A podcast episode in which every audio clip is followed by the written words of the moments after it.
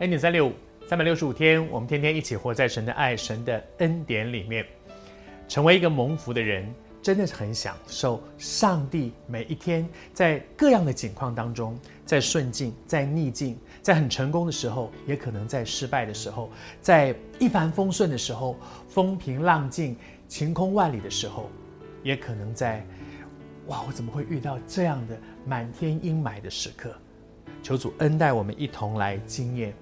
人生不会真的是永远一帆风顺的，可是即使在满天阴霾，什么都看不清楚，哇，一片昏暗，在这样的景况之下，怎么蒙福呢？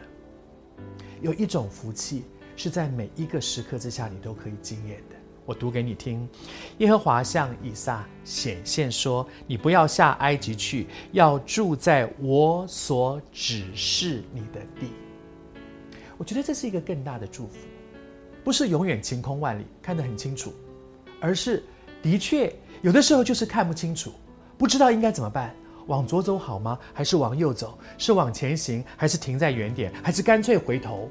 到底应该怎么样？看不清楚。可是，在看不清楚的时候，神却有清楚的指引，因为他看得清楚，他是全知的神，一帆风顺。有的时候反而使我们会骄傲，你会觉得说没关系，反正我行，我会，我能。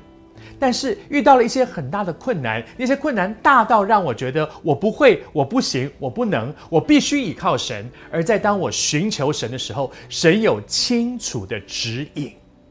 我好喜欢以赛亚书里面说的，他说：“主虽然以艰难给你当笔，困苦给你当水，但是你的教师却不再隐藏。”你不论往哪里去，你或向左，或向右，有声音在你的后面对你说：“这是正路，你要行在其间。”我仍然觉得有一个感动，我不知道你是谁，你正在面对生命当中一个很深的困难，因为你不知道该怎么做决定，你很害怕做一个后悔的决定，一个错误的决定。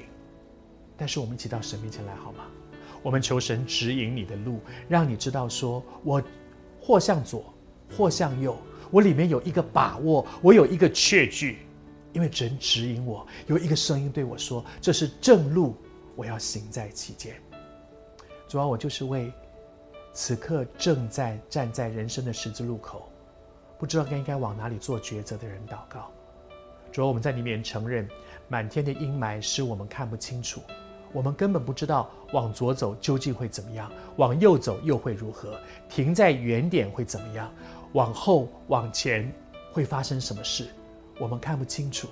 但是主啊，你看得清楚，求主指示我们，好像当年以撒享受的恩典，在不知道该何去何从的时候，耶和华神你清清楚楚地指引他。愿你指引我们的路。谢谢主，听我们的祷告。奉主的名求，阿门。